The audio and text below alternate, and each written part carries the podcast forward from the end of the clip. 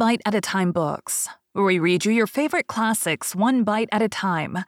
My name is Bree Carlile, and I love to read, and wanted to share my passion with listeners like you. If you want to know what's coming next and vote on upcoming books, sign up for our newsletter at biteatatimebooks.com. You'll also find our new t shirts in the shop, including podcast shirts and quote shirts from your favorite classic novels. Be sure to follow my show on your favorite podcast platform so you get all the new episodes. You can find most of our links in the show notes. But also, our website, biteatatimebooks.com, includes all of the links for our show, including to our Patreon to support the show, and YouTube, where we have special behind the narration of the episodes. We're part of the Bite at a Time Books Productions Network. If you'd also like to hear what inspired your favorite classic authors to write their novels, and what was going on in the world at the time, check out the Bite at a Time Books Behind the Story podcast, wherever you listen to podcasts. Please note, while we try to keep the text as close to the original as possible, some words have been changed to honor the marginalized communities who've identified the words as harmful, and to stay in alignment with Bite at a Time Books' brand values. Today we'll be continuing Rilla of Ingleside by Lucy Maud Montgomery. Chapter 12 In the Days of Langemarck. How can spring come and be beautiful in such a horror? wrote Rilla in her diary. When the sun shines and the fluffy yellow catkins are coming out on the willow trees down by the brook, and the garden is beginning to be beautiful. I can't realize that such dreadful things are happening in Flanders, but they are. This past week has been terrible for us all, since the news came of the fighting around Ypres and the battles of Langemarck and St. Julien. Our Canadian boys have done splendidly. General French says they saved the situation when the Germans had all but broken through. But I can't feel pride or exultation or anything but a gnawing anxiety over Jem and Jerry and Mr. Grant. The casualty lists are coming out in the papers every day. Oh, there are so many of them. I can't bear to read them for fear I'd find Jem's name. For there have been cases where people have seen their boys' names in the casualty lists before the official telegram came. As for the telephone, for a day or two I just refused to answer it because I thought I could not endure the horrible moment that came between saying hello and hearing the response. That moment seemed a hundred years long, for I was always dreading to hear there's a telegram for Dr. Blythe. And when I had shirked for a while, I was ashamed of leaving it all for Mother or Susan. And now I make myself go. But it never gets any easier. Gertrude teaches school and reads compositions and sets examination papers just as she has always done. But I know her thoughts are over in Flanders all the time. Her eyes haunt me. And Kenneth is in khaki now, too. He's got a lieutenant's commission and expects to go overseas in midsummer. So he wrote me. There wasn't much else in the letter. He seemed to be thinking of nothing but going overseas. I shall not see him again before he goes. Perhaps I will never see him again. Sometimes I ask myself if that evening at Four Winds was all a dream. It might as well be. It seems as if it happened in another life lived years ago, and everybody's forgotten it but me. Walter and Nan and Di came home last night from Redmond. When Walter stepped off the train, Dog Monday rushed to meet him frantic with joy. I suppose he thought Jem would be there too. After the first moment, he paid no attention to Walter and his pats, but just stood there wagging his tail nervously and looking past Walter at the other people coming out, with eyes that made me choke up. For I couldn't help thinking that for all we knew, Monday might never see Jem come off that train again. Then, when all the people were out, Monday looked up at Walter, gave his hand a little lick as if to say, I know it isn't your fault he didn't come. Excuse me for feeling disappointed. And then he trotted back to his shed, with that funny little sidelong waggle of his that always makes it seem that his hind legs are traveling directly away from the point at which his forelegs are aiming. We tried to coax him home with us. Di even got down and kissed him between the eyes and said, Monday, old duck, won't you come up with us just for the evening? And Mother said he did. I'm very sorry, but I can't. I've got a date to meet Jem here, you know. And there's a train goes through at 8. It's lovely to have Walter back again. Oh, he seems quiet and sad, just as he was at Christmas.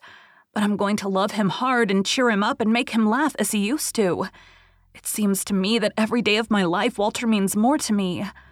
The other evening, Susan happened to say that the Mayflowers were out in Rainbow Valley. I chanced to be looking at Mother when Susan spoke.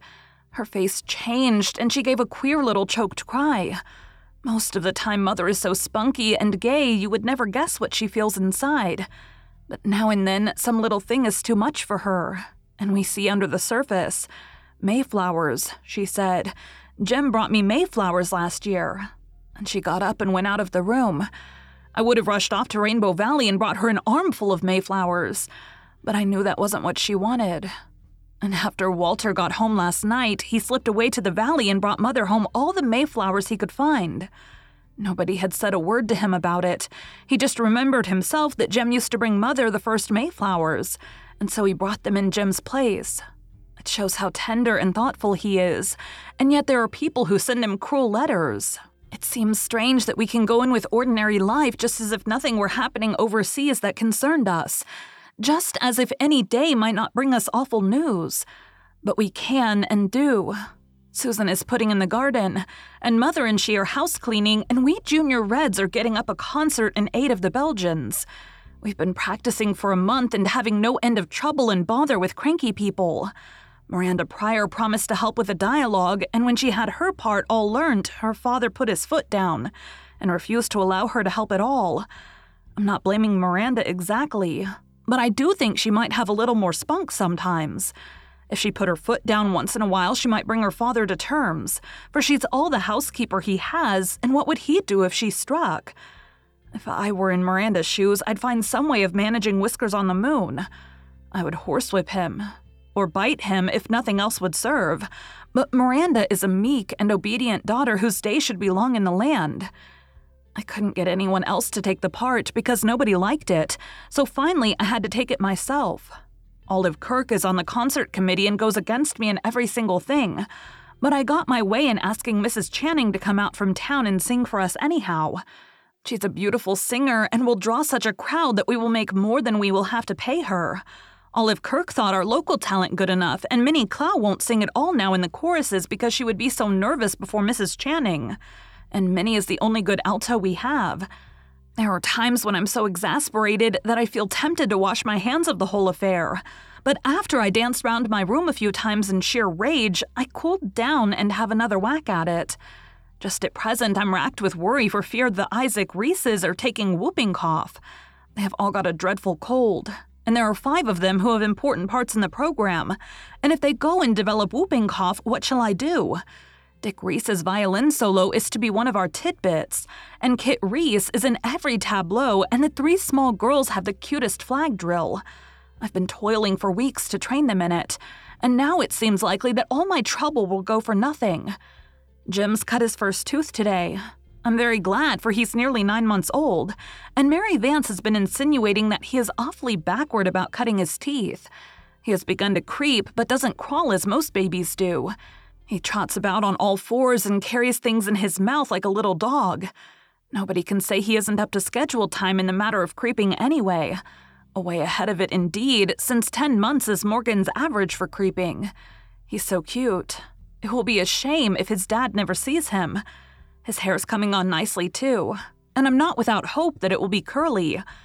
Just for a few minutes while I've been writing of Jims and the concert, I've forgotten Ypres and the poison gas and the casualty lists. Now it all rushes back. Worse than ever. Oh, if we could just know that Jem is all right.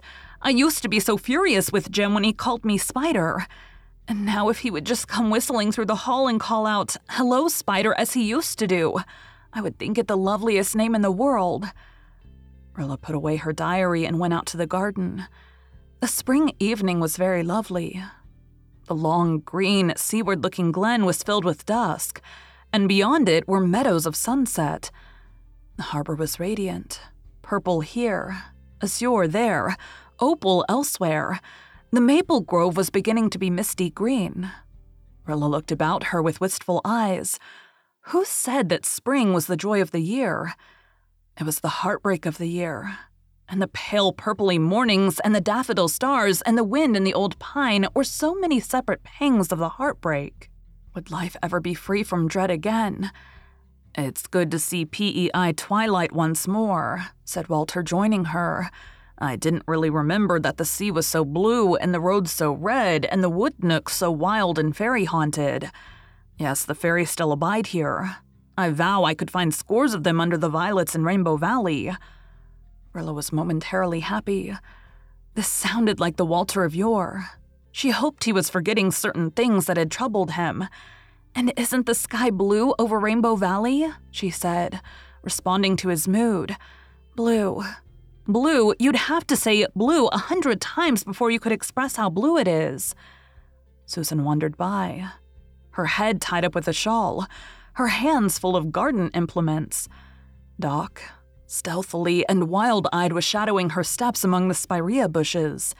The sky may be blue, said Susan, but that cat has been Hyde all day, so we will likely have rain tonight and by the same token, I have rheumatism in my shoulder. It may rain, but don't think rheumatism, Susan. Think violets, said Walter gaily. Rather too gaily, Rilla thought.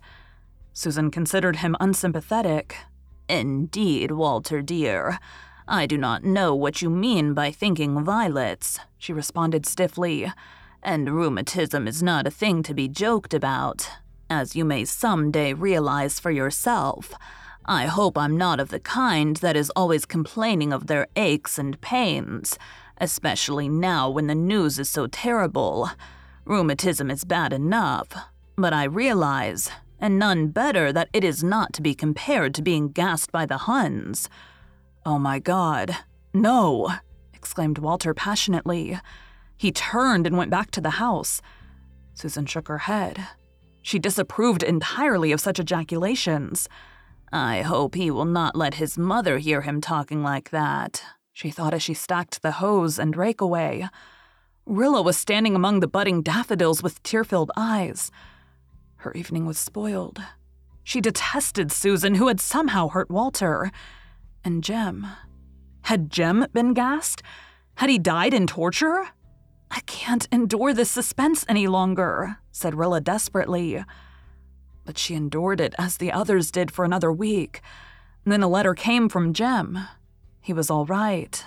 I've come through without a scratch, Dad. Don't know how I or any of us did it. You'll have seen all about it in the papers. I can't write of it, but the Huns haven't got through. They won't get through. Jerry was knocked stiff by a shell one time, but it was only the shock. He was all right in a few days. Grant is safe too. Nan had a letter from Jerry Meredith. I came back to consciousness at dawn, he wrote. Couldn't tell what had happened to me, but thought that I was done for. I was all alone and afraid. Terribly afraid. Dead men were all around me, lying on the horrible gray, slimy fields. I was woefully thirsty. And I thought of David in the Bethlehem water and of the old spring in Rainbow Valley under the maples. I seemed to see it just before me, and you standing laughing on the other side of it, and I thought it was all over with me. And I didn't care. Honestly, I didn't care. I just felt a dreadful childish fear of loneliness and of those dead men around me, and a sort of wonder how this could have happened to me. Then they found me and carted me off, and before long I discovered that there wasn't really anything wrong with me. I'm going back to the trenches tomorrow. Every man is needed there that can be got. Laughter is gone out of the world, said Faith Meredith who had come over to report on her letters. I remember telling old Mrs. Taylor long ago that the world was a world of laughter, but it isn't so any longer. It's a shriek of anguish, said Gertrude Oliver. We must keep a little laughter, girls, said Mrs. Blythe. A good laugh is as good as a prayer sometimes. Only sometimes, she added under her breath. She had found it very hard to laugh during the three weeks she had just lived through. She, Anne Blythe, to whom laughter had always come so easily and freshly. And what hurt most was that Rilla's laughter had grown so rare. Rilla, whom she used to think laughed overmuch, was all the child's girlhood to be so clouded? Yet how strong and clever and womanly she was growing. How patiently she knitted and sewed and manipulated those uncertain junior reds. And how wonderful she was with Jims. She really could not do better for that child than if she had raised a baker's dozen, Mrs. Doctor dear, Susan had avowed solemnly. Little did I ever expect it of her on the day she landed here with that soup tureen. Thank you for joining Bite at a Time Books today, while we read a bite of one of your favorite classics. Again, my name is Bree Carlile, and I hope you come back tomorrow for the next bite of Rilla of Ingleside. Don't forget to sign up for our newsletter at biteatatimebooks.com and check out the shop. You can check out the show notes or our website, biteatatimebooks.com, for the rest of the links for our show. We'd love to hear from you on social media as well.